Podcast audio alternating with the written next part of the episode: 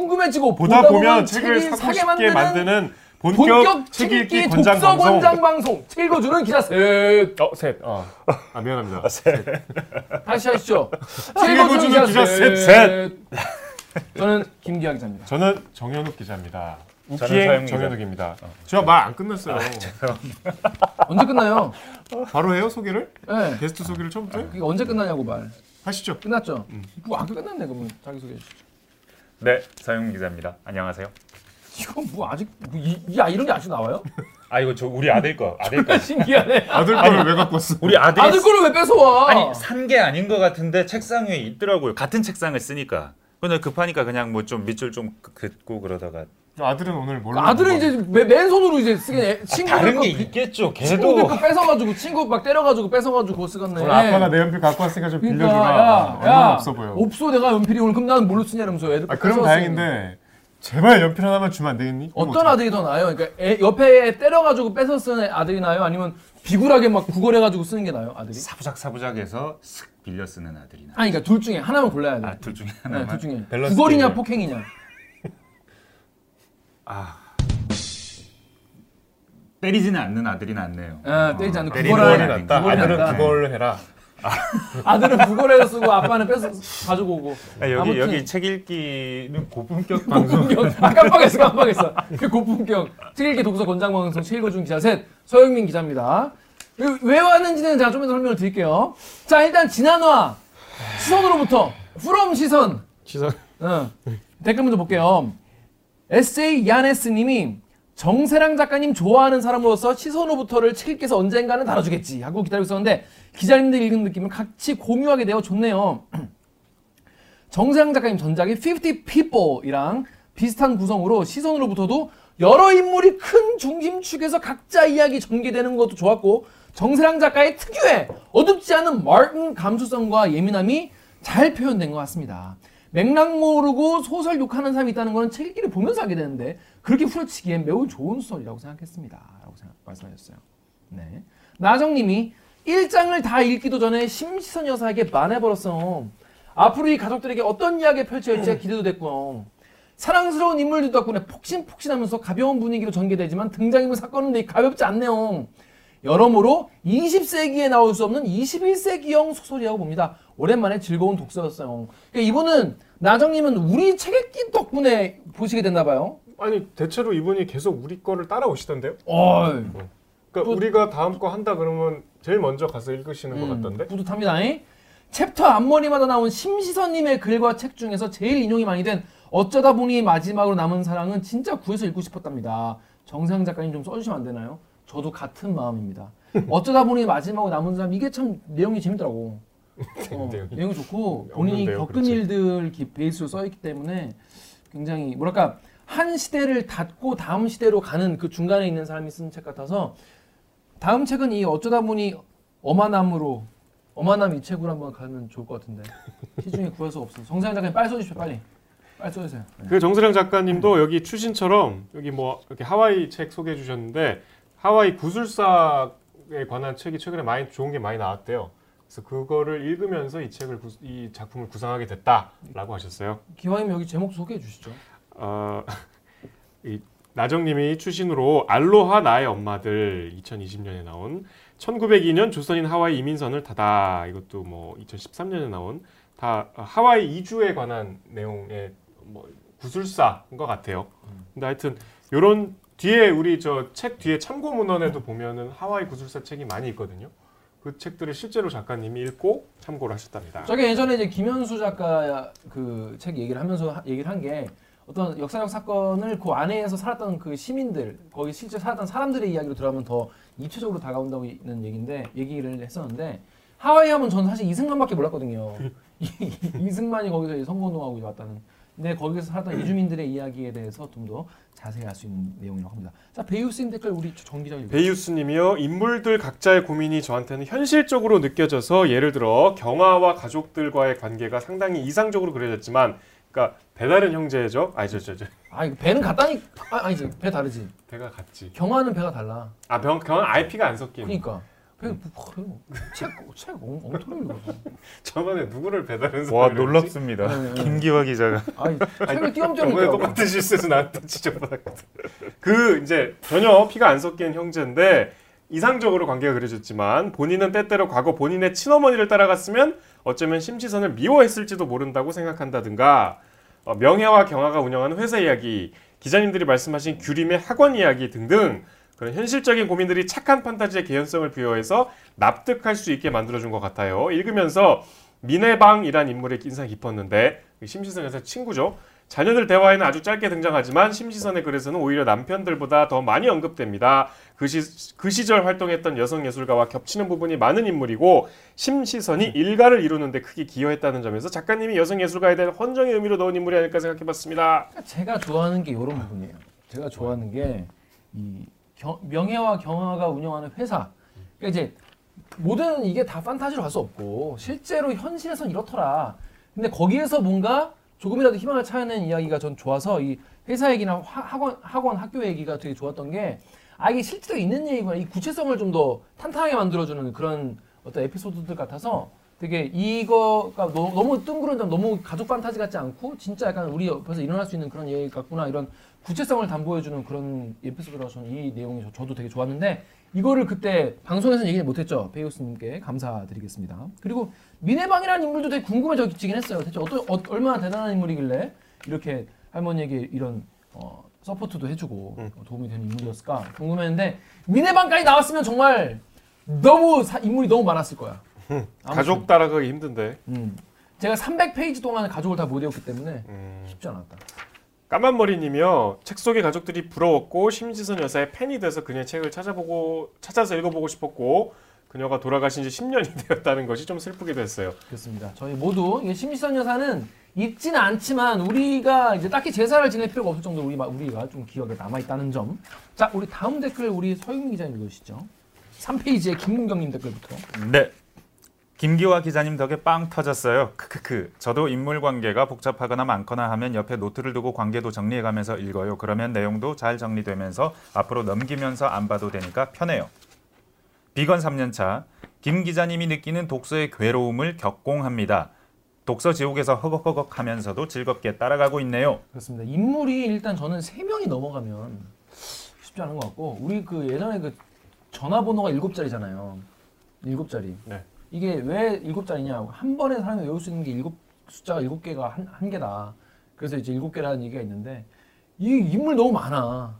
20명쯤 되는 것 같아요. 그럼 너무 쉽지 않았다. 저는. 계속 선- 변명을 하시네요. 네? 서영민 기자는 인물이 마- 많이 나오는 소설 읽는 거 어렵지 않으세요? 굉장히 힘듭니다. 네. 예, 특히 그리스 이름 많이 나오는 거. 아, 그리스 로마 이름. 러시아 소설이 쥐약이에요. 네. 아 맞습니다. 까라마조프 읽다 보면 계속 앞에 있는 등장인물 보다가 맨 앞에 등장인물을 이렇게 써놓는데 보다가 뒤에 보다가 하는데 안 나와요. 안 나오는 사람도 엄청 많아요. 앞에 등장인물의 한 바닥인데 거기 아, 없는 사람도 계속 나와. 그러니까 등장인물을 그래도 악- 정세랑 작가 책은 이렇게 보면 알잖아. 음. 다시 돌아가면. 근데 이거는 등장인물 중에 누구지?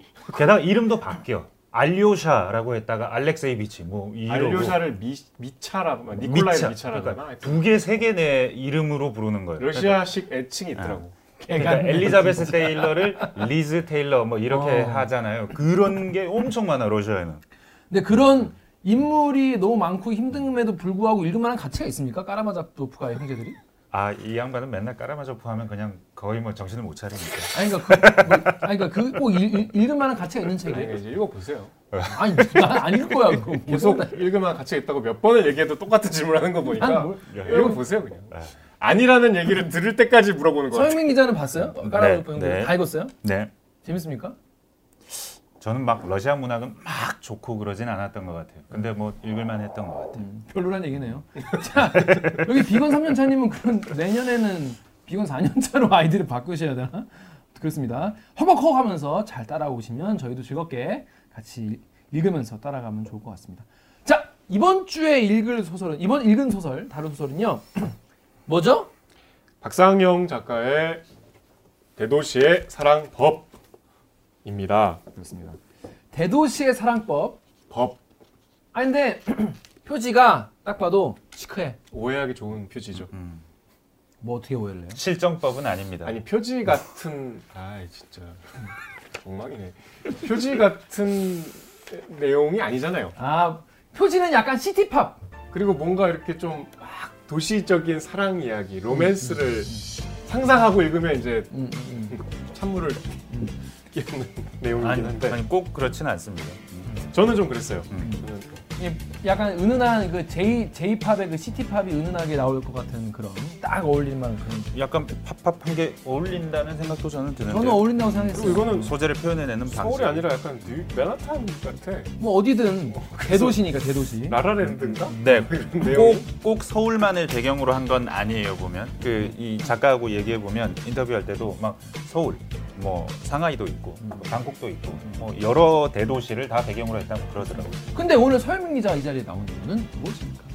제가 이걸 9시 뉴스에 소개했거든요. 그렇습니다. 담당 기자였기 때문이에요. 박상영 작가를 유일하게 만나본 음, 직접 만나고 유일합니다. 그렇습니다. 서현민 기자입니다. 자 그러면 오늘은요. 이게 대도시의 사랑법 이 책이 왜 우리 시대의 소설 50에 꼽힐 정도로 황석영의 손님과 어깨를 나란히 할 정도로 이 우리 시대 소설 50을 평론가들이 꼽았는지에 음. 대해서 어깨를 나란히 예, 한 거군요. 어깨를 나란히 네. 한 겁니다. 왜 그런지 설명을 좀 해주시죠. 재밌습니다. 음. 그러니까 이게 어쩌면 오, 이런 것도 소설인가 일기인가 에세이인가 싶을 정도로 재미있고 가볍고 발랄하게 에, 상황이 전개가 되는데 음. 그 안에 담고 있는 가치 그리고 어떤 지향 그리고 지금까지와는 다른 방식으로 성소수자를 재현해내는 방식 음, 음. 그리고 표현 면에서 새롭고 재미있습니다. 그래서 딱 한 줄 리포트에도 들어가 있는데 딱 한 줄로 요약을 하면 논쟁적인데도 동시에 보편적이다. 음. 어, 그래서 논쟁적이라는 건 아 이걸 보면 호오가 갈리고 뭐 싸움이 일어날 수도 있는 주제고 뭐 표현 방식이기도 한데 동시에 보편적이다. 사랑이 음. 어떤 것인가? 음. 우리는 음. 예, 성소수자뿐만 아니라 음. 이성애자들도 음. 사랑을 어떤 식으로 음. 받아들이고 이해하고 뭐 관계가 발전하다가 이별하는가를 음. 다뤘다는 점에서 음. 그래서 낡은 관계와 관념을 무너뜨리고 음. 한국 소설의 새로운 영역을 열었다 라는 음. 평가를 받습니다. 궁금한 건 그 전에는 이런 소설이 없었던 거예요? 전, 전 소설을 본 적이 없어서 몰라요. 아 이런 소설 많았죠. 퀴어 소설 음. 없지는 그렇지. 않은데 음. 그러니까 퀴어 소설이란 장르는 새롭지만 지금 서 기자가 말씀하신 그런 덕목을 가진 소설들은 지금도 끊임없이 나오고 있죠. 그런데 왜 박상영 작가의 이 소설이 박상영? 작가 책은 일단 일단 대중들한테 호응을 받았고 음. 이 책도 8만 분가 팔렸어요. 음. 그리고 사실은 이거 저는 뭐 비하인드를 아니까 이 50편에 원래 처음에는 없었어요. 음. 이제 차점 목록에 있었는데 젊은 평론가들의 강력한 주장으로 음. 어, 순위에 올라가게 된 몇 편의 소설이 있는데 그 중에 하나였어요. 그러니까 음. 그만큼 이 소설이 50편의 명단에 빠지면 안 된다라는 음. 지지를 받고 있는 소설이었어요. 강력한 지지를 받는 소설입니다. 예. 음. 특히 안 읽어본 사람들은 전혀 모르지만 음. 그리고 그냥 슥 읽어본 사람들은 이 소, 이게 소설이야? 가벼운데 문체도 좀 너무 가볍고 이렇게 말할 수 있는데 근데 박상영의 작품 세계를 아는 사람이라면 이 작가를 빼고 한국 지금 현재 한국 문학을 논하는 건 거의 무의미할 수도 있다. 어. 라고까지 생각을 하는 사람들이 꽤 많습니다. 여러분 읽어보신 분이 얼마나 계신지 모르겠어요. 근데 안 읽어보신 분들이 대다수일 것 같아서 뭐 어떤 내용인지부터 일단 얘기를 해봐야 될 것 같습니다. 일단 그 줄거리를 정유럽 기자가 휴대폰 1분 1분 아, 요거 좀 난제입니다. 요거 근데 네. 소설 4개로 이루어진 책인데 자, 합시다. 우리가 하- 다룬 건 세 번째거든요. 대도시의 사랑법이라는 그, 그 소설은. 빨리 타이머 근데 누르시죠. 1, 2, 3 다 하실 거예요? 아니면 3만 하실 거예요? 제 스타일대로 전부 다 한번 해보겠습니다. 전부 다 1, 2, 3 다 해보겠다고 합니다. 자, 그러면 준비해 보시고 네. 시작. 나아가 화자이자 주인공인데 20대로 시작해서 30대까지 나와요 이 소설에 그리고 성소수자고 HIV 보균자입니다. 그리고 엄마는 암 투병 중이신데 독실한 기독교 신자예요. 갈등이 좀 있겠죠? 아버지는 어릴 때 집을 나가서 안 계시고 이런 환경에서 4년제 대학을 졸업해서 여러 회사를 전전하다가 소설가가 돼요. 이게 기본적인 주인공의 설정이고 첫 번째 제희라는 소설은 이 동성애 에, 성소수자인 자신을 이해해주는 이성 친구 거의 유일한 이성 친구와의 관계에 관한 이야기고 두 번째 우럭 한점 우주의 맛은 여러 연인 중에 이제 열- 띠동갑의 약간 꼰대 같지만 섬세한 남자를 만나거든요. 우럭과 광어를 구분 잘할 만큼 섬세하지만 은근히 잔소리도 많이 하는 꼰대 같은 면모를 갖고 있는 형 같은 강렬한 이제 애인이었죠. 마지막 어, 대도시의 사랑법과 맨 마지막에 나온 늦은 후기의 바캉스는 이 사람의 필생의 사랑 규호에 관한 이야기입니다. 이별까지 나옵니다. 우와. 잘한 건지 모르겠네. 우와. 그렇습니다. 이게 뭐 많이 해서 이제 많이 이제 잘해요. 그러게. 그러니까 이제 그냥 연애 그러니까 이게 헷갈리면 안 되는 게 네 편의 소설이 있는데 이게 단편집이 아니고 다 이어져요. 연작 소설. 네, 그러니까 이런 건 조금 새로울 수 있어요. 그러니까 사실은 다 읽어야 이 책을 읽었다고 할 수 있죠.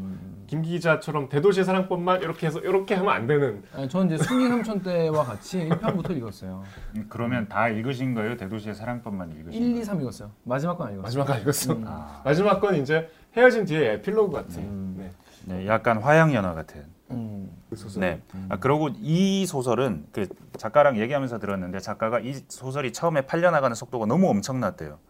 음. 그래서 본인이 엄청난 베스트셀러에 돈방석에 앉는 줄 알았대요. 음. 처음에 팔려나간 속도는 정말 어마어마했대요. 음. 이 센세이션을 일으키면서 팔렸대요. 근데 결과적으로는 본인의 어떤 그 욕구를 다 충족시킬 만큼 아주 많이 팔리진 않았다라고 얘기를 하시더라고요. 저는 박상현 작가를 여기 저기 몇 년 전에 우럭 한 점 우주의 맛이 그해 뭐 젊은 작가상 수상집인가에 있었어요. 음, 맞아요. 제가 생선회를 좋아하잖아요. 너무 제목이 내 취향인 거야.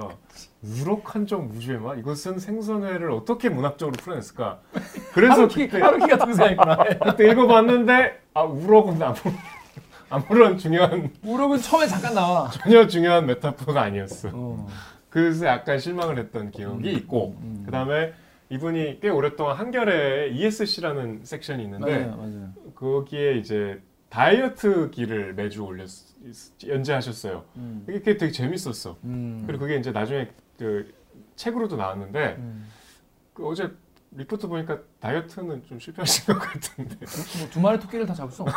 이분이 정말 그 제가 하루 만나서 한 세네 시간 얘기를 나눴을 뿐인데도 정말 이 말씀이 음. 유려하고 음. 정확하게 표현하시고 자신을 표현할 수 있는 아니면 세상을 표현할 수 있는 단어들을 엄청 많이 갖고 있어요. 음. 이 표현을 정말 그 리포트에도 나왔지만 표현을 못해서 죽은 귀신이 있는 마냥 음. 어떤 주, 수- 주제든 어떤 얘기든 막 이렇게 말씀을 하시는데 실은 제가 이걸 그 박상영 작가를 하게 된다고 한 두어 달 전부터 정해놓고 쭉 보고 있는데 저희 집에 과외 선생님이 오세요.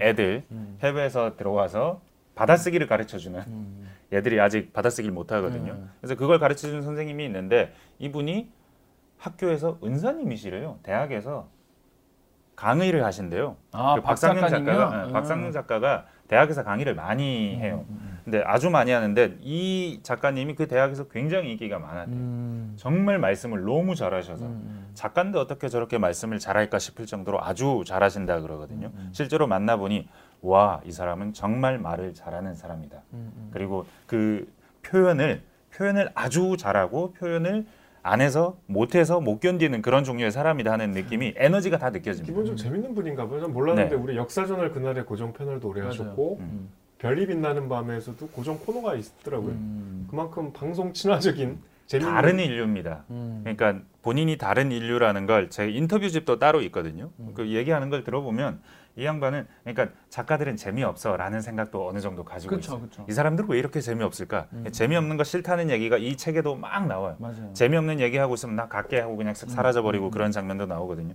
재미없는 게 싫은 사람이에요. 음. 그만큼 본인은 재밌는 게 자신 있는 음. 사람이에요. 음. 자 이제 소설 얘기 좀 네. 해보죠. 청년욱 기자는 이거 처음 보고 총 딱 느낌 어땠습니까? 어 일단 저는 제가 몰랐던 세계 음. 세상 하지만 알아야 하는 음. 우리가 모르지만 세상의 많은 부분을 차지하고 있는 그 영역에 관한 이야기여서 일단 너무 읽는 일 독서의 보람이 일단 있었고요. 음. 그다음에 김 기자도 우리 아까 녹화 전에 얘기했지만 일단 재밌어요. 음. 재밌는 소설의 미덕이야 뭐 사실 뭐 설명할 필요가 없죠. 음. 그리고 이제 그 정도는 좋았고 제가 돌이켜 보니까 성소수자 그러니까 뭐 동성애란 표현은 조금 뭐 싫어하실 수도 있는데 음. 그걸 다룬 소설을 내가 무엇을 읽어봤나 했을 때 딱 하나 그 헤르만 헤세 소설 중에 황해의 일이라고 있어요. 헤르만 헤세 소설 중에서 음. 너무 옛날이다. 썩 유명하지 않은 소설인데 우리 시대 소설 아니네요. 그 이제 20세기 초에 그다음에 이제 1960년대 미국 히피들이 또 그렇게 좋아했던 소설이에요. 거기 보면 어. 마약도 나오고 뭐 어. 동성애도 나오고 뭐 헤르만 헤스답지 않은 소설인데 그거는 이제 뭐 사실은 동성애가 나오긴 하지만 음. 그거를 삶 속으로 쑥 들어가는 소설은 전혀 아니죠. 음, 음. 이런 작품이 없었던 것 같다는 음. 생각을 했어요. 일단 음. 그래서 거기까지 좋았는데 뭐 차차 우리가 얘기하겠지만 이제 성- 서영민 기자 말씀하신 그런 미덕들이 과연 그러니까 읽기 좋은 데서 끝나는 소설은 사실 많잖아. 음, 음, 재밌는 소설이야 세상에 많죠. 음, 음, 우리 94년대 유행했던 무궁화 꽃이 피었습니다. 이거 얼마나 재밌습니까? 음. 지금 아무도 기억 못하지만 음, 이 재미의 어떤 끝자락에서 우리가 어떤 감정을 느낄 수 있을까에 음. 대해서는 조금 저는 아쉬운 점이 있었는데 그건 차차 얘기하시죠. 저 같은 경우에는 이 책, 어, 책 읽기 진행하면서 이 재밌어서 잠을 막 설친 건 처음이었던 것 같아요. 이 책이. 재밌었어요. 나 너무 재밌었어. 왜냐하면 제가 피식피식 웃으면서 볼 수 있죠. 네, 밤에 이제 워낙 이제 딱 딱 봐도 장평이 넓고 글씨가 커. 아 이거 만만하구나. 이거는 이건 좀 읽기 편하겠구나. 왜냐면 막 글씨 작고 막 빡빡하게 써 있는 소설은 일단 막 힘들거든. 딱 보니까 어 양이 그 만만하네. 그래서 한 이게 1, 2, 3, 4편까지 있는데 3편이 거기인데 연작이래. 그래서 1, 2편은 읽고 내가 자야겠다 싶어가지고 11시쯤 이거 딱 폈거든요. 보다가 너무 궁금한 거야. 2시가 되는데 너무 궁금해. 1시 반이 되는데 너무 궁금해. 그래서 3편까지 결국 다 보고 잤던 기억이 그만큼 되게 저는 평소에 이제 좀 내가 모르던 세계이지만 꼭 알아야 하지만 되게 뭐랄까 좀 제가 생각하는 방식으로 좀 건강하게 좀, 좀 이렇게 묘사된 게 너무 없어가지고 이 퀴어의 세계 그러니까 이 뭐 여기선 게이라고 나오는데 게이의 게이들의 삶 게이들의 사랑법 이런 거에 대해서 너무 판타스틱하게 그려놓거나 너무 혐오스럽게 걸- 그려놓은 건 둘 중에 하나라서 그 제가 주변에도 게이 친구가 없어요. 물론 이제 있는데 본인이 안 밝히고 있는 걸 수도 있죠. 근데 이제 이거 보면서 너무 그동안 궁금했던 거에 대해서 되게 많이 알게 됐고 또 이성 간의 사랑보다 더 어떻게 보면 되게 순수한 사랑의 어떤 어, 사랑법 같은 게 느껴져가지고 그냥 오직 내가 이 사람이랑 뭐 그러니까 이성, 이성의 사랑에 다양한 게 있잖아요. 뭐 얘랑 결혼해서 뭐 뭐, 뭐 나의 어떤 어? 뭐 팔자를 고쳐봐야겠다 뭐 이런 생각하는 경우도 있고 이보다 더 예쁜 여자 만나야지 뭐 얘보다 더 뭐 어떤 여자 만나야지 뭐뭐 이 런 되게 다양한 어떤 자신의 사- 사적인 욕망을 결혼이나 이런 걸로 가지고 이제 해결하려고 연애하고 사람 만나는 그런 소설이 많잖아요. 그런 소설만 보다가 여기는 진짜로 뭐랄까 딱 그 사람만의 어떤 어, 사랑 그 자체. 사랑 그 자체. 그러니까 어떻게 보면은 결혼이라는 것이 허용되지 않는 스- 지금 사회에 뭐 이렇게 허용은 되지만 좀 터부시되는 그런 사회이기 때문에 오히려 더 순수한 사랑으로 보일 수 있는 그런 모습이어서 되게 신기하고 수- 좀 신선하고 재밌고 좀 좋았달까? 그랬어요. 그리고 제가 늘 말하는 저는 되게 솔직한 소설을 좋아하거든요. 너무 용기 있게 쓴 소설이어가지고 더 가산점을 주고 싶었고 되게 재밌어서 저는 사실 작가님 만나고 어떻게 참 어떻게 이런 소설을 쓸 수 있었는지 그 용기가 되게 대단하다. 저 되게 뭐 그게 꼭 뭐 커밍아웃뿐이 아니라 자기 삶을 이렇게 드러내는 그래서 전 되게 전반적으로 굉장히 저는 좋았습니다. 그 작가들이 제일 싫어하는 게 이 작품이 자기 얘기일 거라고 생각하는 걸 제일 싫어하더라고. 아, 바로 또 들어. 그 최은미 작가가 그런 얘기를 하셨어요. 사적 사석에서 그 대학 문창과 학생들하고 대화하는 게 제일 편하다. 왜냐하면 문창과 학생들이 기본적으로 소설하고 자기하고 작가하고 상관이 없다는 기본적인 상식을 갖추고 있기 때문에 그게 일반적인 통념인데 음. 저는 그 소설가의 아버지를 둔 특수한 환경에서 아버지의 소설들을 보면 꼭 그렇지만은 또 않아요. 그 소설의 5% 10%는 자기 얘기가 녹아 들어가 있어. 그 스- 소설 자체는 차- 작가가 창조한 이야기더라도 그래서 이게 참 소설과 작가를 아주 떼어놓을 수는 없어요. 그렇다고 해서 소설가 이, 이 소설이 작가의 뭐 거의 자전 에세이구나 이렇게 생각해서도 안 되고. 근데 이 작품은 물론 아주 그 상상의 이야기, 허구의 이야기도 많이 있겠지만 어쨌든 기본적으로 작가의 정체성이 아주 깊숙이 녹아든 작품이라는 인상은 받았어요. 그래서 그런 점이 되게 작가와 대화하는 것 같아서 참 새로운 경험이죠. 에세이도 아니고 무슨 뭐 작가가 쓴 비문학도 아닌데 그냥 순수한 소설인데 작가와 뭔가 대화하는 듯한 기분이고 내가 작가한테 이렇게 뭔가 이- 이런 생각을 접하면 좀 이렇게 반박하고 싶고 대답을 듣고 싶고 이런 경험이어서 그런 점도 좋았던 것 같아요.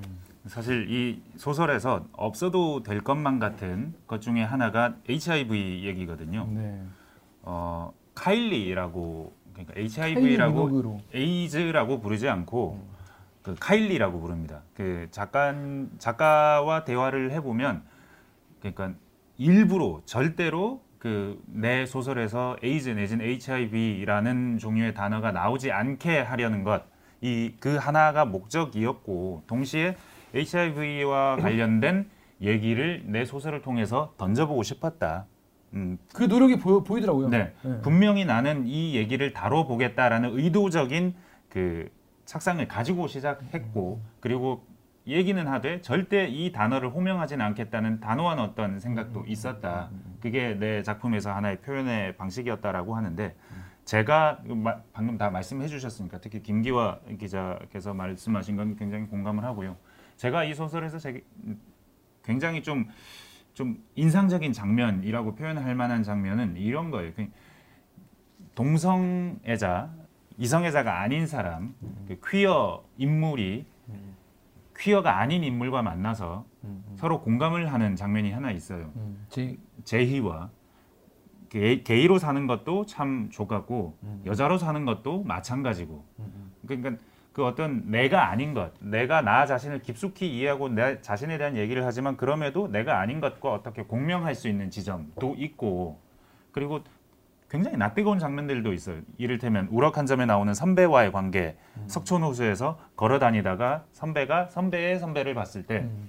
우리 사이를 굉장히 어떻게 좀 부끄러워하거나 들키고 싶지 않아 하거나 그런 장면을 묘사하는 방식과 묘사하는 디테일이 정말 그 장면에 있는 것 같이 느껴지고 인간이 아 이럴 수 있지. 인간은 이럴 수 있어라는 걸 느끼게 해주는 장면. 그리고 다른 장면은 그 여기 뭐죠? 티아라? 티아라 멤버들하고 막 네, 친구들. 얘기를 어, 친구들이랑 얘기를 하는데 클럽 가가지고. 예, 그 HIV 보균자를 가지고 지나가면서 자기들끼리 희화해요. 소수자 안에서도. 그 소수자 안에 또 다른 소수자인 HIV와 관련해서는 뭐 밥그릇 가려라라고 했던가요? 하여튼 그 자신들 나름의 은어로 그 사람을 비하하는 표현을 해요. 그 말은 소수자 자체도 하나의 동질한 정체성으로 보지 않고 이 찌질하기도 하고 아.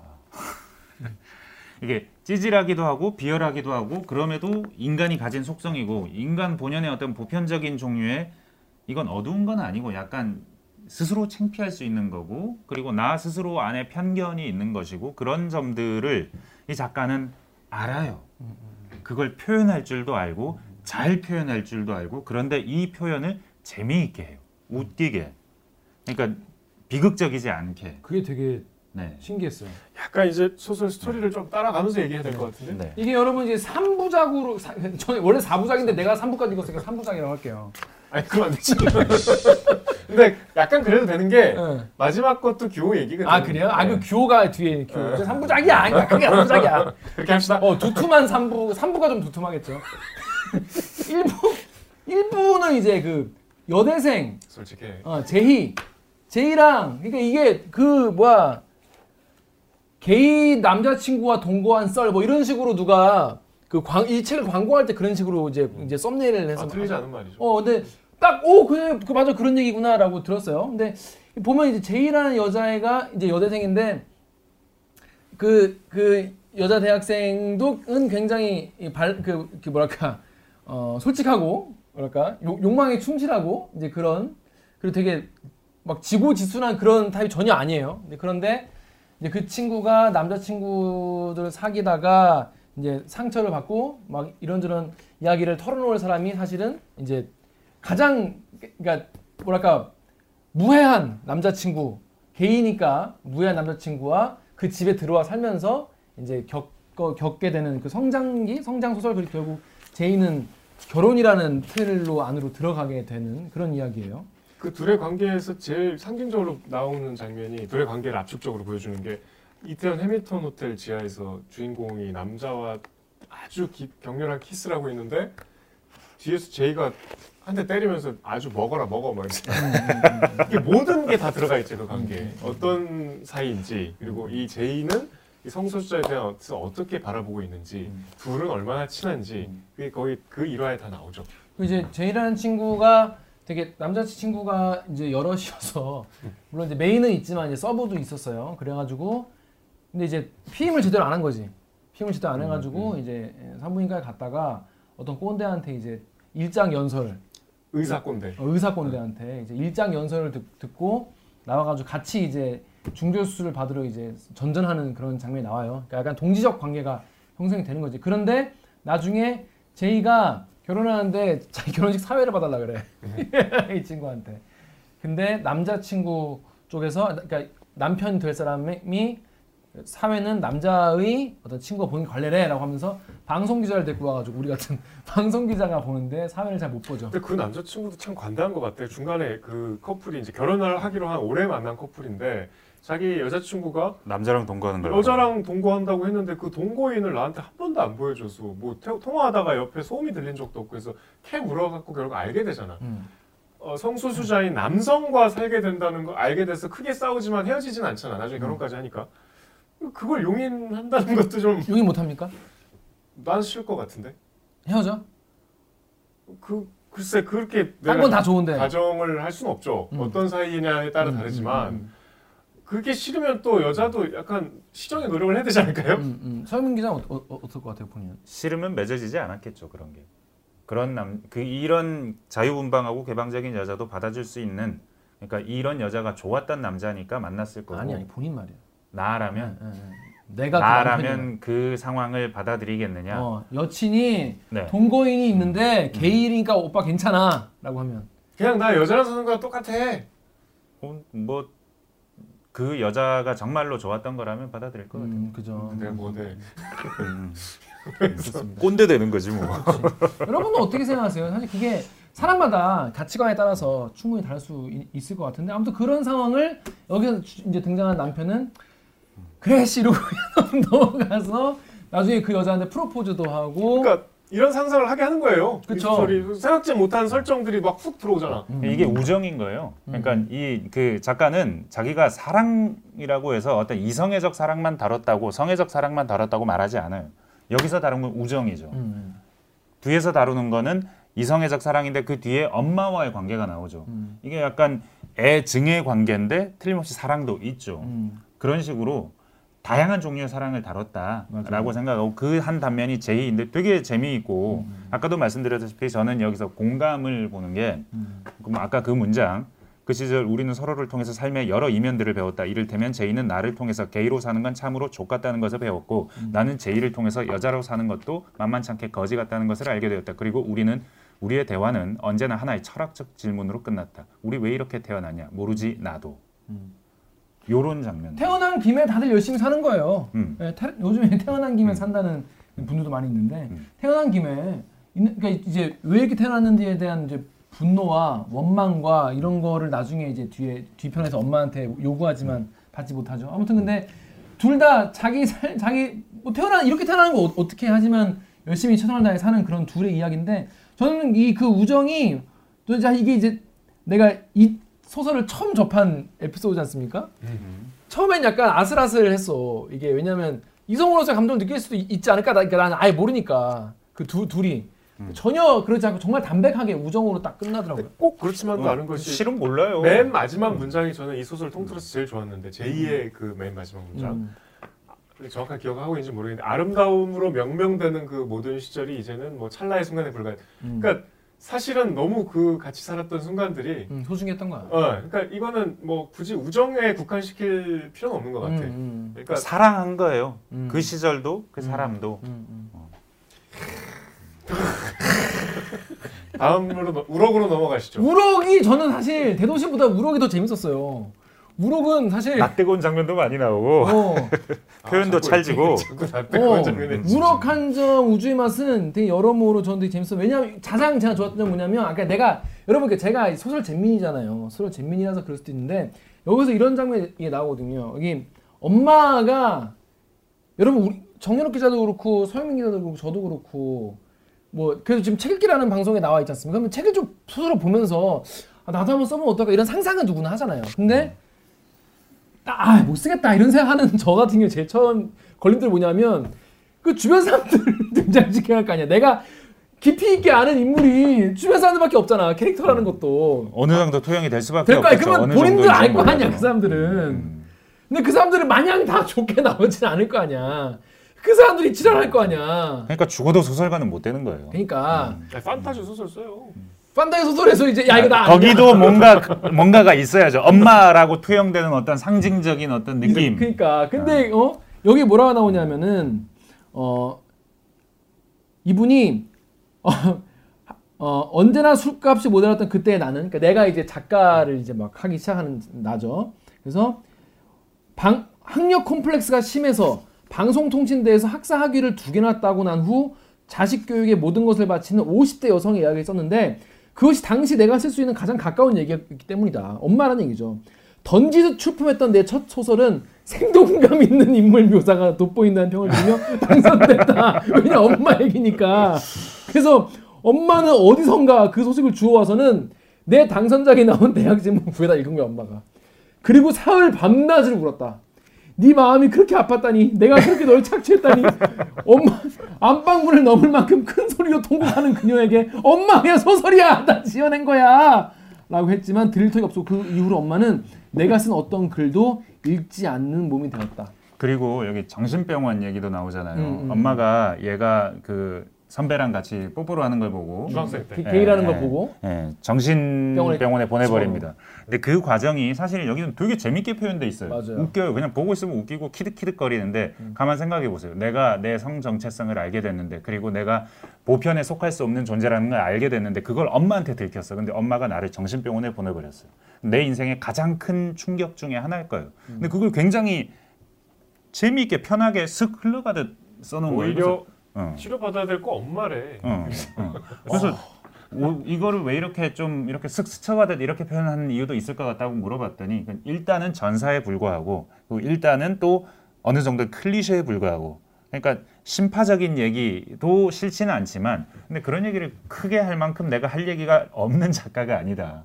더 재미있는 얘기 그리고 과거에 지나간 것에 얽매여서 거기에 사로잡혀서 하는 얘기 이런 건 하고 싶지 않았다 아, 이거예요. 그런 이 책이 저는 저는 제가 약간 그런 거 좋아해서 약간 음. 쿨하게 과감하게 그런 거 딱 쳐내는 예전에 그런 소설도 한번 그 형 내가 형 형 그 카메라 훔쳐갔다가 형 인생 줬던 얘기. 이승우 작가 우리 이주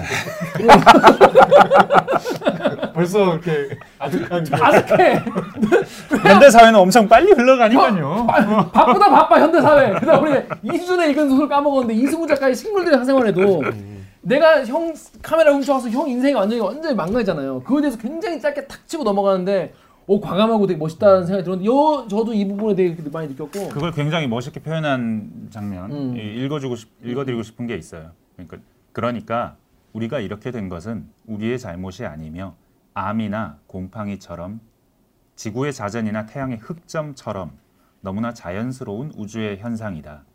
엄마도 나도 제이도 뭐 누구도 여기 등장하는 모두가 그렇다는 거예요. 모두가 자연스러운 태양의 흑점은 사실은 우리가 태양에서 주목하는 부분은 아니잖아요. 까만 점이니까. 그 있는 거야 근데 어, 있는 거야. 원래 있는 거야 그냥 세상은 다 그래. 암이나 곰팡이도 있어. 음. 그게 균열처럼 보일지는 몰라도 그게 세상이야. 음, 그런 것들을 잘 표현하고 볼 수 있는 시각을 이 작가는 가지고 있다. 저 그래서 이내 이, 나이 엄마와의 관계를 좀 약간 얘기를 좀 마무리하고 넘어가 좋겠는데 좋겠는데 이 우럭 소설이 제일 긴 것 같아요 그죠? 맞아요. 네. 우, 우럭이 제일 길거든. 가장 중심되는 소설. 아, 중진 소설인데 여기서 엄마한테 결국에는 이제 하고 싶은 말을 뒤에 가서 하려고 해요. 어저 그래서 어, 엄마가 이제 보면은 강영욱이야 완전히 그 뭐야 걔는 훌륭하다야. 걔는 문제가 없어. 키우는 사람이 문제인 거예요. 보면 걔는 훌륭하다 그런 거 아니겠습니까? 그러니까 설정이 그 엄마가 그 기독교 독실한 교회 다니시는 분이고 그다음에 심지어 전성기 때 직업이 커플 매니저예요. 그러니까 성소수자를 절대 좋아할 수 없는, 좋아할 수 없는 환경인. 거예요. 음. 네. 그 교회 가서 계속 그런 얘기 듣고 와가지고 근데 이제 엄마가 또 암에 걸려. 가지고 이제 막 또 착하게 또 어? 어, 수발을 하거든요. 병수말을 듣는데. 과정이 정말 눈물겨운데 책으로 겨- 읽으면 너무 웃겨. 어, 왜냐면 엄마가, 엄마가 발버둥 치고 그러니까 엄마가 하는 친구를 또 가지고 또 하는데. 엄마는 엄마는 또 또 어? 엄마한테 또 이제 잘하려고 하, 하면은 엄마가 뭐주 뭐주 예수의 뭐 이런 걸또 건네줘가지고 결혼 얘기 꺼내고 어, 막. 엄마는 참 불쌍해야 할 틈을 주지 않는 여자였다 이런 식으로 너무 귀엽게 넘어가요. 근데 나중에 이제 엄마랑 같이 이제 강변가에 이제 걸어 나와 둘이 이제 얘기를 하는데 무슨 얘기를 하냐면 엄마가 이제 또 따뜻한 얘기를 해. 너를 안고 있었던 내가 어? 세상을 다 가진 것 같았다. 네가 없어질까봐 내가 얼마나 어, 걱정했는지 아니? 내가 너무 막 가슴이 막 아픈데 엄마 있잖아 그런데 나도 모르게 입을 뗐는데 다, 다음 말을 차마 내뱉을 수가 없었다. 엄마 그러니까 있잖아 단 한 번만이라도 나한테 사과를 해줬으면 좋겠어. 그때 내 마음은 그때 내 마음을 짓밟은 것에 대해서. 그러니까 내가 어, 성소수자라고 해서 나를 정신병원에 놓고 막 그랬던 거에 대해서. 나를 이런 형태로 낳아놓고 이런 방식으로 길러놓고 그런 나를 밀어내고 다시는 돌아오지 못할 곳에 무지의 세계에 놔두기를 결정한 것에 대해서 제발 사과를 해줬으면 좋겠어. 그게 본심이 엄마의 본심이 아니었, 아니었다는 것도 누군가의 잘못도 아니라는 것도 알고 있지만 알지만 엄마 나는 당신을까지 생각을 하고 여기까지가 마- 말풍선이야 말풍선 풍선이고 그 다음에 말을 해요. 도저히 이해할 수 없을 것 같아 라고 하니까 엄마가 뭘? 정말 미안해. 아마도 영영 용서할 수 없을 것 같아. 얘가 뭔 뚱, 뚱딴지 같은 소리래? 그러니까 갑자기 눈물 날 것 같아서 화장실로 뛰어가요. 어 이 대목을 나도 좀 울컥하더라고. 이게 참 본인은 또 울지 않았다고 하는데 참 그렇게 누, 누군가는 있는 그대로를 있는 그대로 말하지도 못하고 어, 그런 거에 대해서 그래 어, 엄마의 마음을 내가 알지만 그냥 넘어가야겠다라고 생각해서 이렇게 마- 말도 못하는 상황이 있을 수 있는 거예요. 그게 보편적이라는 겁니다. 그- 이게 그런 보편적이라. 종류의 어, 어. 얘기가 이 양반이 저랑 막 얘기할 때도 막 저를 취재를 해요. 이 양반은 계속 얘기를 하다가 어 기자님 그래서 그 집에 누가 있어요? 그럼 애는 누가 봐요? 그럼 혼자 보세요. 너무 힘드시네. 독박 육아니까 뭐 이런 얘기를 하다가 음. 그 얘기가 자기 머릿속에 있다가 나중에 아, 사람은 누구나 다 뭐 자기만의 고통이 있고 자기만의 슬픔이 있고 뭐 남들과 공유할 수 없는 뭔가가 있잖아요. 기자님도 뭐 아무리 좋은 직장 다녀도 독박 육아하는 그 고통이 있을 거 아니에요. 하면서 그런 식으로 얘기를 풀어나가는 사람이에요. 음. 그러니까 들어보고 있으면 아 이 양반은 사람을 알고 그 사람 자기가. 겪은 것 그- 그. 계속 관찰하려고 하고 끊임없이 관찰하려고 하고 물어서 관찰하려고 하고 그러고 그걸 글로 표현하는데 그 표현을 참 재미있고 잘한다. 자, 잠깐 진도를 나가야 될 것 같은데 네네네. 빨리 가시죠, 빨리. 우럭한 점은 음. 어쨌든 형을 만난 얘기잖아요. 음, 형. 음. 이 형은 이제 그 이 엄마 간병하는 게 너무 힘드니까 이제 일주일에 한 번 나도 숨을 쉬어야 될 거 아니야.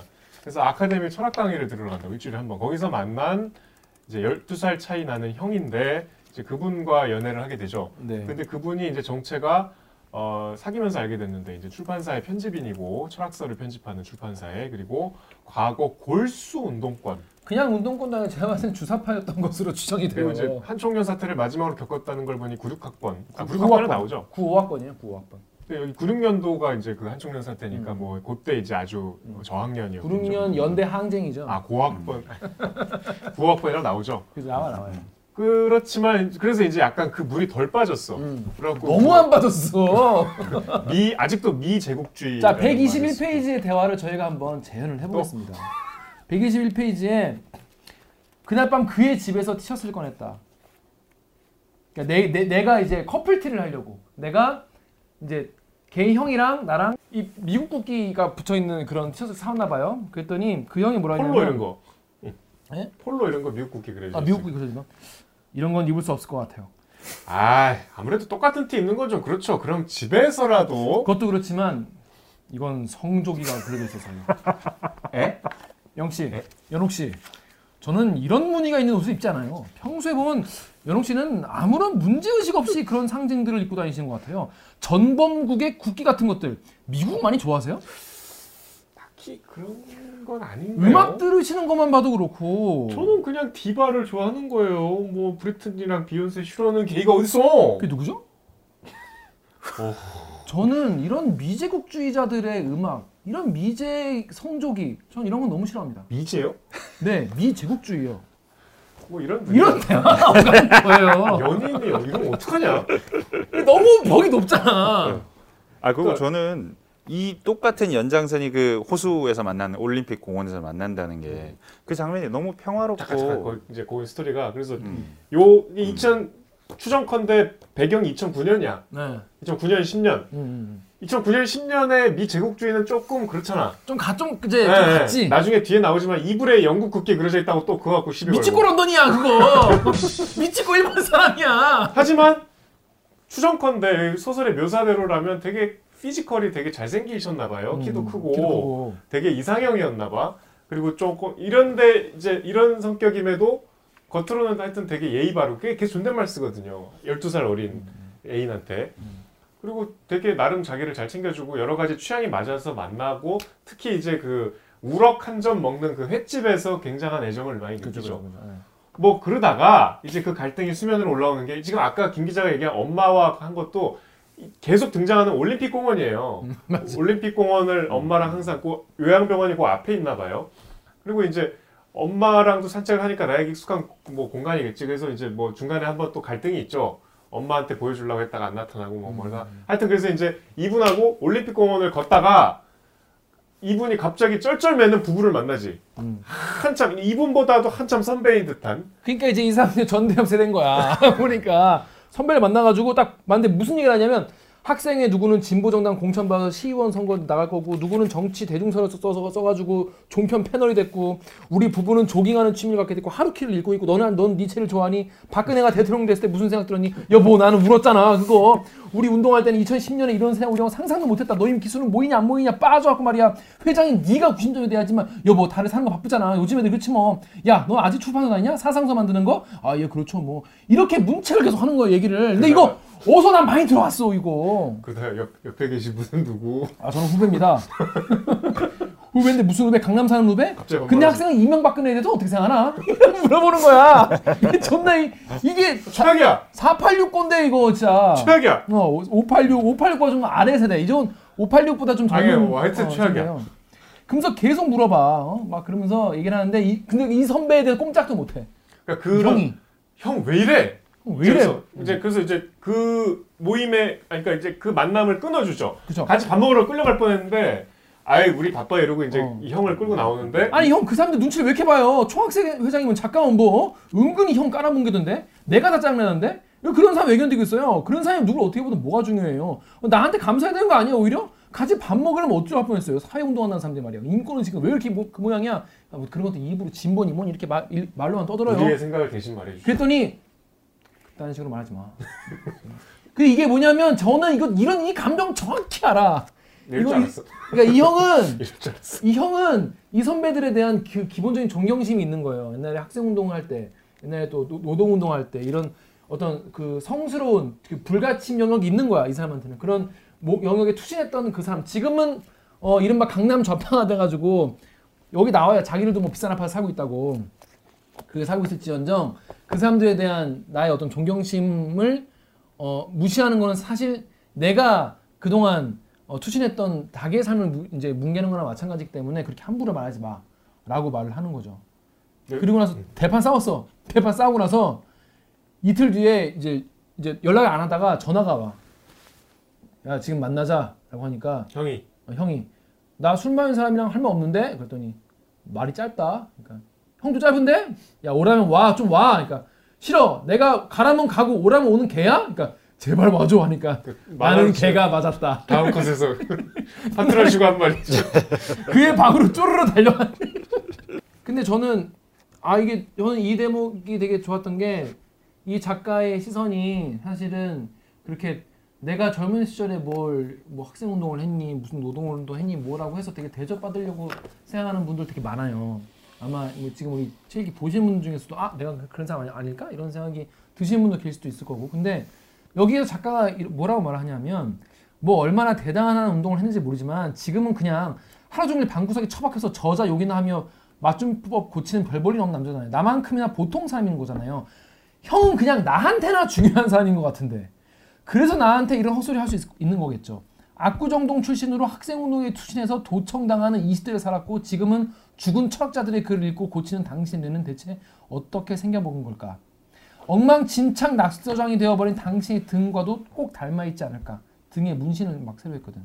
그런 당신을 좋아하는 나는 어떻고 뭐 이런 말들을 정신없이 쏟아놓고 싶지만 하지 않았고 다만 그의 입술에 키스를 해버렸다. 더 이상 아무 말을 할수 없게. 나는 이 여기서 형 그냥 나한테나 중요한 사람인 것 같은데 이 이 문장이 저는 이 소설 집에서 제일 나한테 뭐랄까 매력적인 멋.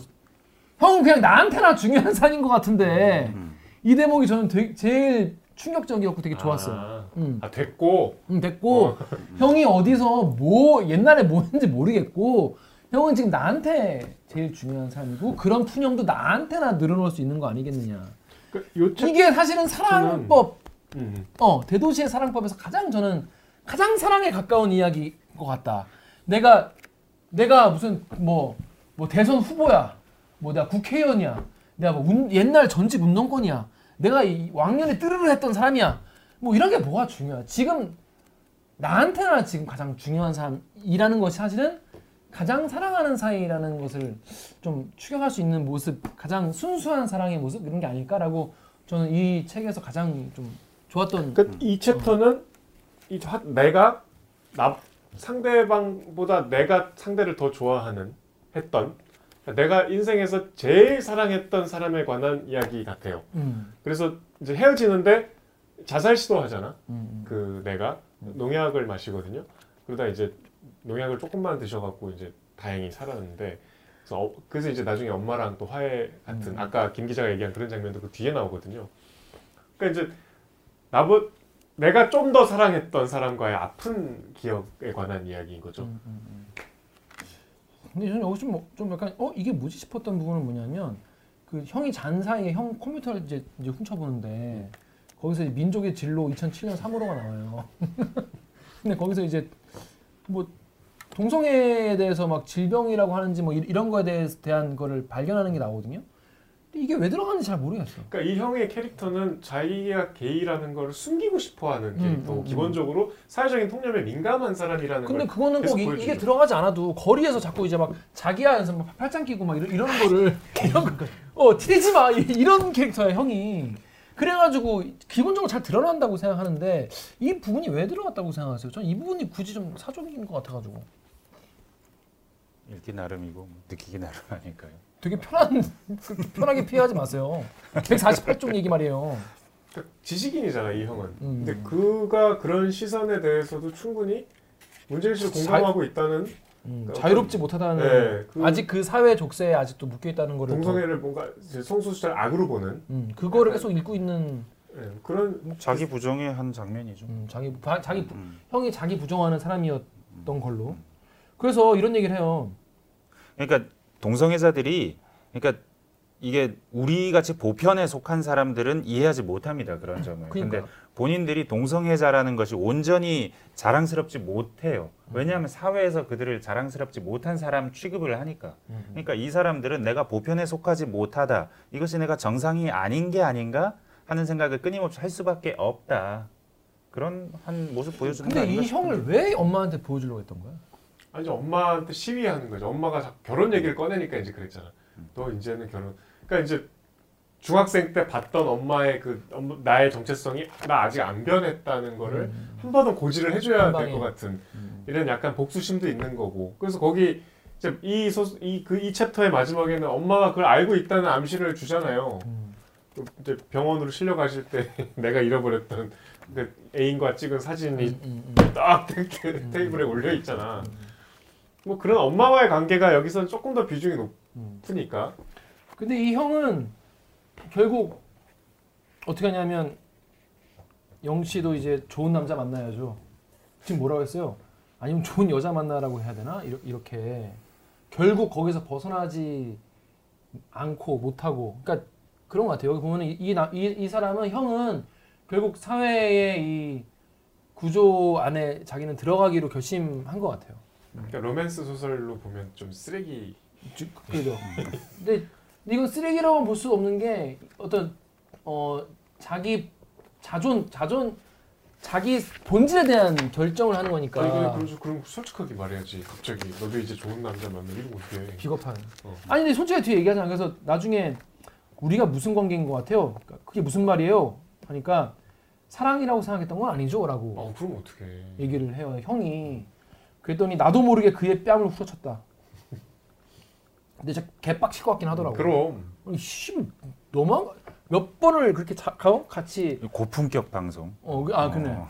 몇 번을 그렇게 하고 근- 근데 아니, 그러니까 서로 사랑한다는 걸 말이 아니더라도 서로 확인을 여러 번 했잖아. 그래, 여러 번 확인을 했는데도 이거는 그러니까 이 형은 본인은 이제 끌려 사랑 여- 연애를 했지만 마음속 한가운데는 아 아니야 난 돌아가야 돼 나는 어 이른바 정상적인 연애를 해야 돼라는 게 마음속에 계속 있었나 봐요.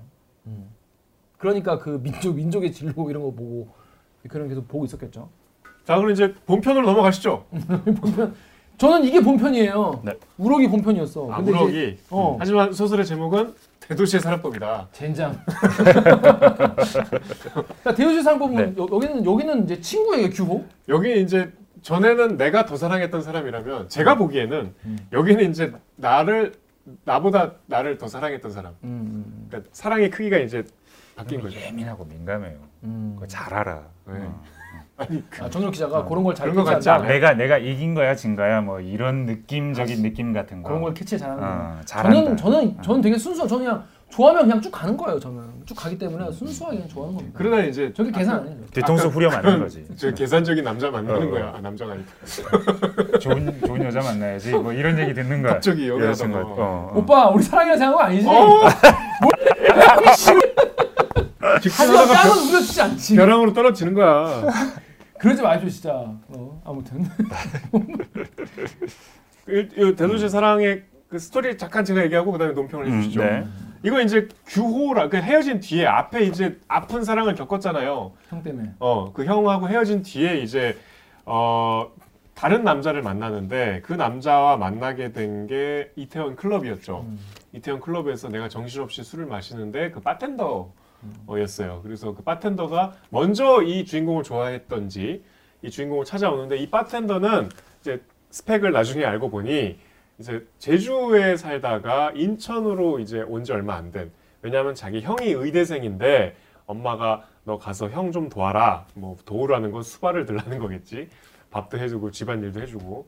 근데 나도 이제 대학교 전문대학교 졸업하고 별로 이렇게 제주에서 심심하던 차에 또 성소수자로서 대도시의 사랑법을 공부하고 싶은 욕망도 있었고 그래서 이제 인천으로 와서 간호학원을 다니면서 밤에는 클럽에서 일을 하는 아주 성실한 청년이었는데 이제 이 둘이 만나게 되죠. 이 저 주인공은 이제 대학로에서 자취를 하면서 엄마와 이제 헤어졌어요. 자취를 하면서 혼자 글을 쓰면서 그 뮤지컬 공연장에서 팜플렛을 파는 음. 알바를 하고 있었던 거죠.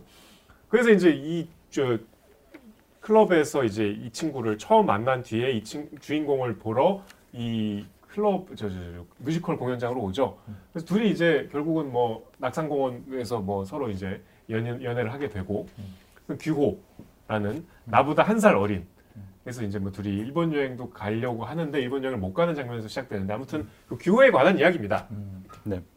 여기서 제일 그이 규호에 관한 규호와의 사랑에서 가장 기억에 남을 만한 장면은 낙산공원 장면이죠. 내가 HIV에 감염, 감염돼 있다. 이 얘기를 나는 카일리가 있어라고 표현을 하면서 얘기하는데 그래서 이 얘기를 하고 나서 그래도 나랑 사귀고 싶으면 사귀는데 아니면 그냥 우리 헤어지자 하고 걸어 내려가려고 하는데 너 생각하고 알려줘 하고 음, 먼저 음, 내려오죠. 음, 음, 음. 그런데 결국은 규호는 그게 상관이 없었던 거예요. 그래서 뭐 상관이 없다면서 울어요. 오히려 규호가 울어요. 왜냐하면 어. 자기가 더 좋아하거든. 아 그렇답니다. 왜 그렇게 아무것도 아닌 것처럼 말해? 왜 웃으면서 말해 슬프게 하면서 울어요? 어, 그래서 왜 울어도 내가 울어야지 네가 왜 우냐 주인공이 그러는데도 울어요. 그리고 나중에 그왜 나랑 선뜻 사귀기로 했냐고 물어봐요. 거기에 대해서 규호가 딱 한마디 하죠. 그러거나 말거나 너였으니까. 제일 예쁜 장면 중에 그제 하나죠. 친한 이제 여, 여성 친구가 결혼을 했는데 2년 전에 그 이 친구는 결혼 전화가 왔어요. 여보세요? 가는 중입니다. 아, 예. 아, 죄송합니다. 제가 지금 가고 있는데 좀 늦어가지고요. 금방 갈게요. 네. 아, 후, 조금 걸릴 것 같은데 20분 네. 20분 20분 10분 좀 더 걸릴 것 같은데 예, 다른 분 모셔도 됩니다. 아, 죄송합니다. 그 혹시요 12시 반은 안 될까요? 네, 알겠습니다. 예. 내, 내 얘기 하지 말자. 네네. 빨리 넘어가자. 음, 음, 예. 아니 그 친구가 이제 음. 결혼을 한번 실, 이혼을 하고 이제 지금 다시 결혼했는데 이제 새 연인한테 연애를 하다가 어느 순간 이제 고백 어쨌든 내가 한번 결혼했다는 거는 내 정보를 알려야 되잖아. 근데 부인 입장에서 주눅이 들수 있지. 음. 그래서 저 사실은 한 번 이제 결혼을 했다 실패했답니다 했더니 그 남편이 지금은 남편이지만 그때 남자친구가 이, 저 울면서 그런 건 아무 상관 없다고 그랬대요. 음. 그러니까 나는 이 소설의 여러 이 대화와 설- 상황들이 이게 이성애 동성애랑 상관없이 아, 방금 얘기한 거 싫어해요? 내 친구 얘기예요. 어. 어. 그게 떠올라 막. 음. 이, 이 사랑의 다양한 빛깔에 대해서 우리 중에서 누가 제일 많이 알겠어. 그 이런 거 다양 다양하게 쓸데없는 얘기 잘라주시고요. 그냥 아무래도 알고 있죠. 총천연세. 그렇죠, 그렇죠. 그렇죠. 하여튼 그, 그런 것 같아. 약간 그래서 나는 보편적인 코드가 나는 그런 측면이라고 봐. 근데 여기서 이제 비극, 그러니까 약간 소설로서 어떤 비극 어떤 그 딱그 포인트가 뭐냐면 본인이 이제 카일리 이른바 이제 HIV 어, 보균자기 때문에 취업도 안 돼요. 취업도 안 되는데 취업이 나중에 어떻게 어떻게 그 필요 없는데, 그러니까 그런 게 상관없는 데에서 취업이 되긴 하거든.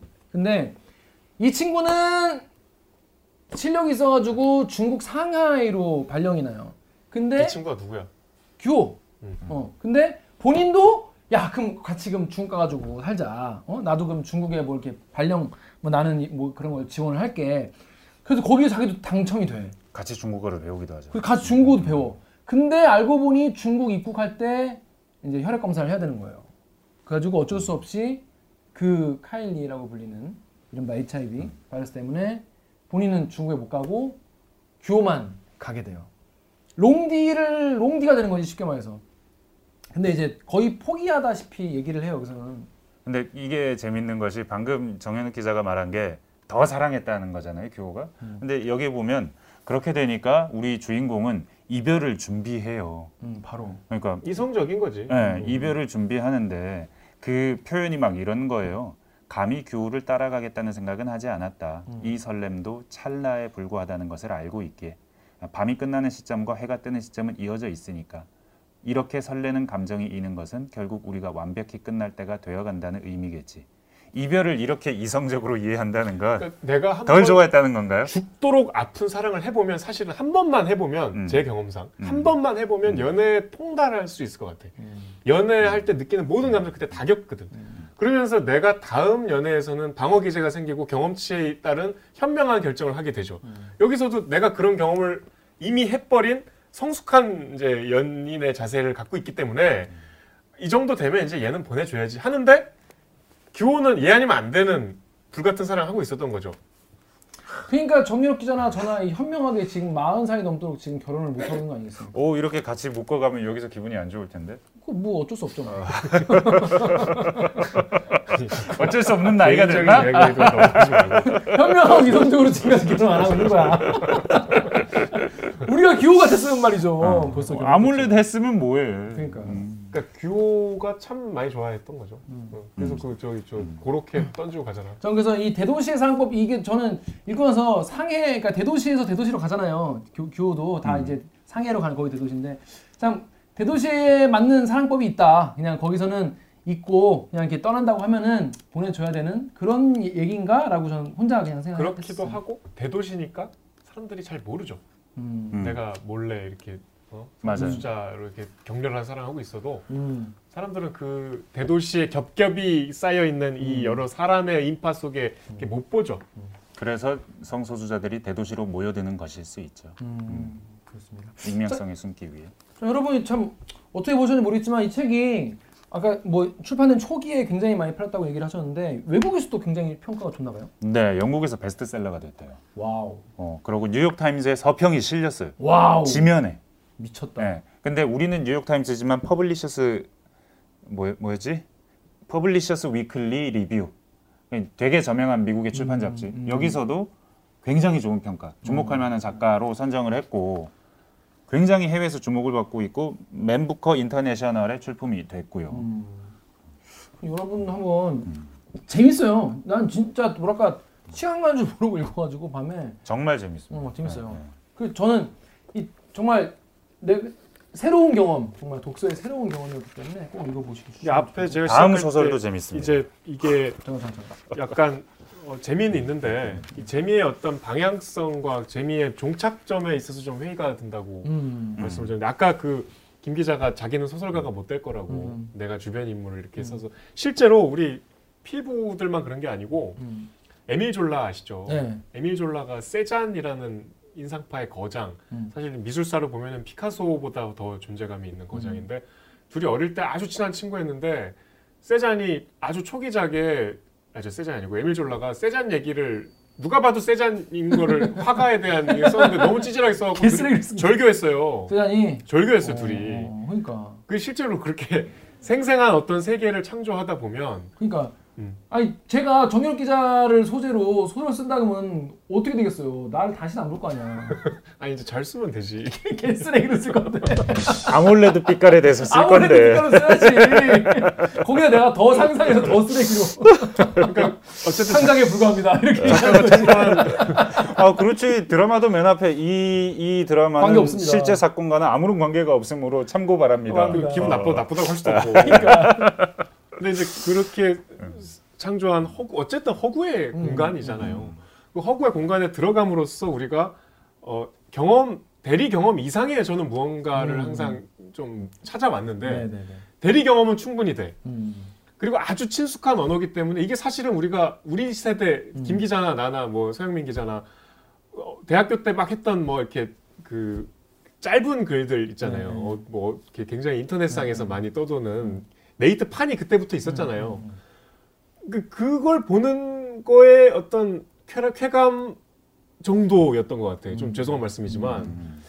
그래서 이 세계에 내 깊숙이 들어가서 뭔가 새로운 체험을 해서 새로운 감정을 느끼는 데까지는 저는 아직 못 갔어요. 음. 공감과 어떤 어, 연민 이런 또 연대 의식 이런 건 생기지만 음.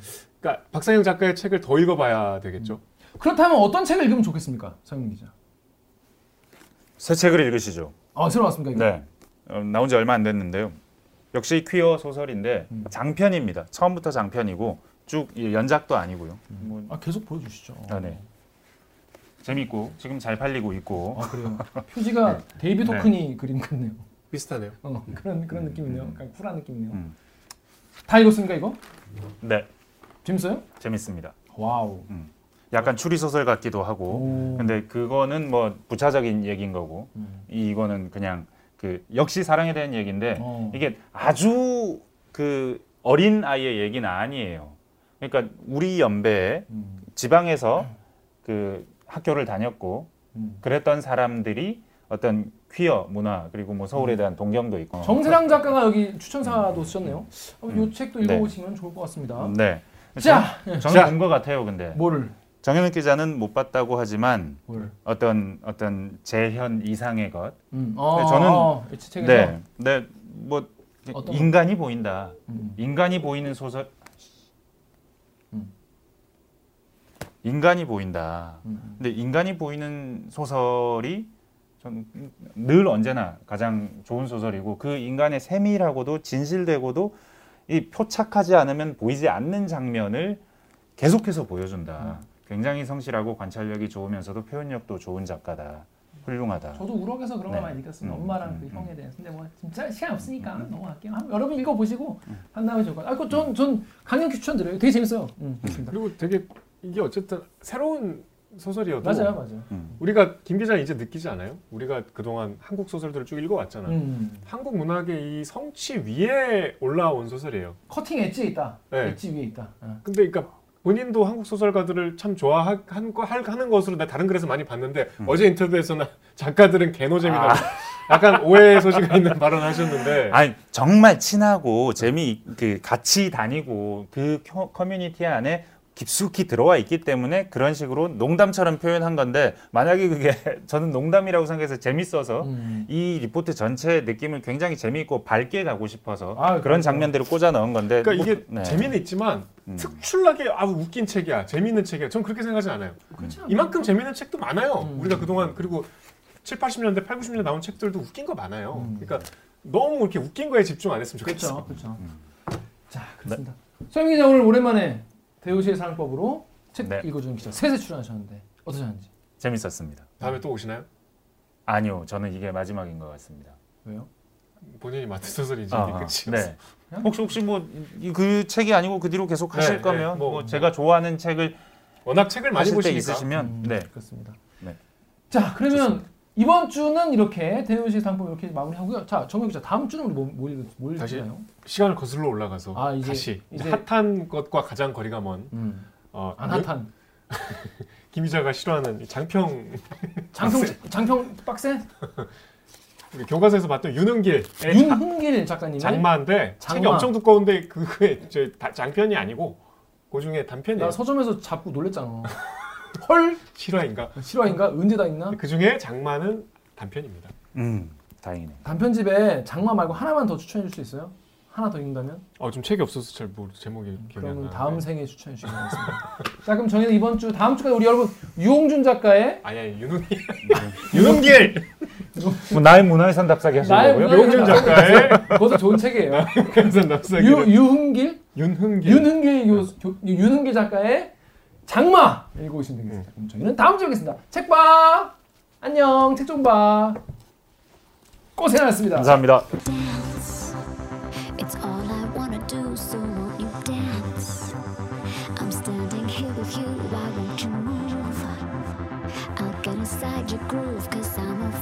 화자인 영이라는 주인공이 어, 그야말로 대도시 여러 대도시들을 떠돌아다니면서 자신에게 존재하는 모든 종류의 사랑을 다 겪고 스스로를 돌아보는 그런 종류의 사랑에 대한 어떤 총서라고 볼 수 있는 그런 소설집입니다. 소설집의 전면에 퀴어 인물이 어, 이렇게 주인공으로 등장을 하고 또 그 사랑의 종류에 있어서 이게 딱 뭐 우정이나 모성 혹은 뭐 성애적 사랑 이런 식으로 하나로 구획할 수 없는 여러 종류의 복잡 다단한 감정을 많이 부려 넣으려고 노력했다는 점에서 차이점을 갖고 있다고 생각합니다. 사랑을 해보시면 그렇지 않나요? 결국엔 쓸쓸해지고 마는 게 인간의 본성 아닐까요? 모든 감정이란 존재는 그리고 인간의 모든 어떤 종류의 어, 항상성은 훼손되고 깨지기 마련이잖아요. 변할 수밖에 없고 세상이 변하듯 사람의 마음도 변하기 때문에 감정이라는 것을 탐구하면 탐구할수록 결국에는 그 유한성에 대해서 생각할 수밖에 없거든요. 그래서 필연적으로 그런 결론에 다다른 것 같고 그러나 그것이 비단 어, 새드 엔딩이라고 일갈되기는 조금 힘든 게 어, 제가 생각하기에는 그런 이별의 과정 혹은 성숙하게 자신의 어떤 감정의 한계를 인정하는 것까지도 그 사랑의 일부로 봤기 때문에 그래서 저는 일종의 사랑을 완성해 나가는 서사라고 정말 생각하면서 썼습니다. 개인적으로는 저는 언제나 좀 minority들의 삶에 관심이 많거든요. 왜냐하면 세상은 어떻게 해서든 좀 주류들의 이야기를 써내려 가고 있는 게 사실은 우리가 살고 있는 세상이잖아요. 뉴스라는 미디어 역시도 주류들의 이야기를 다루고 있고요. 그렇기 때문에 문학이 할 수 있는 자리, 할 수 있는 역할은 결국에는 그런 minority들의 이야기를 아주 촘촘하고 세심히 들여보는 것을 통해서 그들이 세상에 존재하고 그들의 삶 역시도 minority, majority 할 것 없이 모두 어떤 보편성을 가진다는 얘기를 저는 조금 더 하고 싶었던 것 같습니다. 그 심파 적으로 어떤 마이너리티들, 소수자들, 사회적으로 소외받는 사람들의 이야기가 많이 소비되고는 하잖아요. 근데 저는 그게 일종의 클리셰처럼 느껴지기도 하고 더불어서 그러니까 그 대상화하는 시선으로 많이 생각이 됐어요. 그러니까 결국엔 똑같은 인간이라는 인식이 있다면 그들의 삶이 온전히 슬픔과 아픔, 고통으로 또 정상이 되지 못한 어떤 그런 상태로만 규정될 수는 없거든요. 그렇기 때문에 저한테는 웃음이라는 도구가 들어가는 게 너무나도 자연스러웠고 사실은 우리 보편의 모든 사람들 여- 모든 사람들이 어, 저마다의 불행과 어떤 아픔을 짊어지고 있지만 그 아픔을 이겨내기 위한 어떤 방편들을 갖고 있고 그것을 통해서 살아가고 있잖아요. 그런 식으로 저 역시도 그 소수자들에게도 역시나 그런 다채로운 스펙트럼이 있다는 그 보편의 사람이라는 것을 보여주기 위해서 이런 방식의 유머라는 도구를 사용했습니다. 더 무겁고 진지한 주제이기 때문에 그럴수록 더더욱 희극의 외피를 입어야 된다고 생각했습니다. 그래서 전략적으로 더 웃은 그 유머가 있는 그런 말투를 구사하는 게 소설의 아이러니를 전달하는 데 유리하다고 생각했습니다. 더불어서 어 제가 제일 잘하는 거니까 다른 작가들보다 내가 훨씬 더 잘할 수 있다는 확신이 있었기 때문에 그리고 대부분 작가들이 책 많이 읽고 집구석에만 앉아 있어서 엄청 재미가 없어요. 그래서 니들보다 내가 웃기는 잘하지 않을까라는 그런 마음으로 이건 잘라주시고요. 하지만 본심입니다. 예, 진짜 개노잼이에요. 만나면 대도시라는 공간은 더 많은 사람들이 모이는 공간이기 때문에 소수자들이 서로를 마주하기가 더 좋은 공간이죠. 그래서 전국에 있는 소수자들이 이제 각 세계에서도 대도시로 모여들어서 어떤 특정한 어떤 자신들의 그 테리토리를 형성하는 그런 양상을 보이고 있기도 하고요. 더불어서 대도시라는 공간이 어, 현대인들의 삶을 대변하는 공간이라는 생각을 전했습니다. 그래서 우리가 많은 사람들에게 하루 종일 둘러싸여 있지만 사실 그럴수록 개인의 고독이 더 두드러지기 마련이라고 저는 생각을 하거든요. 그렇기 때문에 대도시라는 공간성이 사실 이 소설의 주요한 테마라고 볼 수 있고요. 대도시의 사랑법이 된 이유는 그런 공간인 대도시에서 그들의 사랑법이 매우 독특해 보이지만 어쩌면 보편의 사랑법이 될 수도 있지 않을까 하는 그런 믿음을 담아서 이런 제목을 짓게 되었습니다. 총 두 가지로 나뉘는데요. 일단 뭐 퀴어 당사자분들, 이제 성소수자분들 같은 경우에는 어, 이런 얘기를 써주어서 고맙다. 우리의 이야기를 써줘서 고맙다라는 얘기를 많이 해주셨고요. 사실 뭐 표지와 제목에 속아서 샀다라고 칭하시는 분들, 그러니까 소위 말하는 이제 어떤 어, 퀴어에 대한 지식이 전혀 없으신 분들 같은 경우는 어, 이 책을 통해서 그들의 사랑이 나의 사랑과 다르지 않다는 것을 깨달았다라는 의견을 가장 많이 주셨어요. 그래서 어찌 보면 제가 소설을 통해서 하고 싶었던 이야기 양쪽 모두를 들은 것이기 때문에 몹시 기뻤습니다. 그때 제가 회사를 다니고 있었거든요. 저 죽을 뻔했습니다.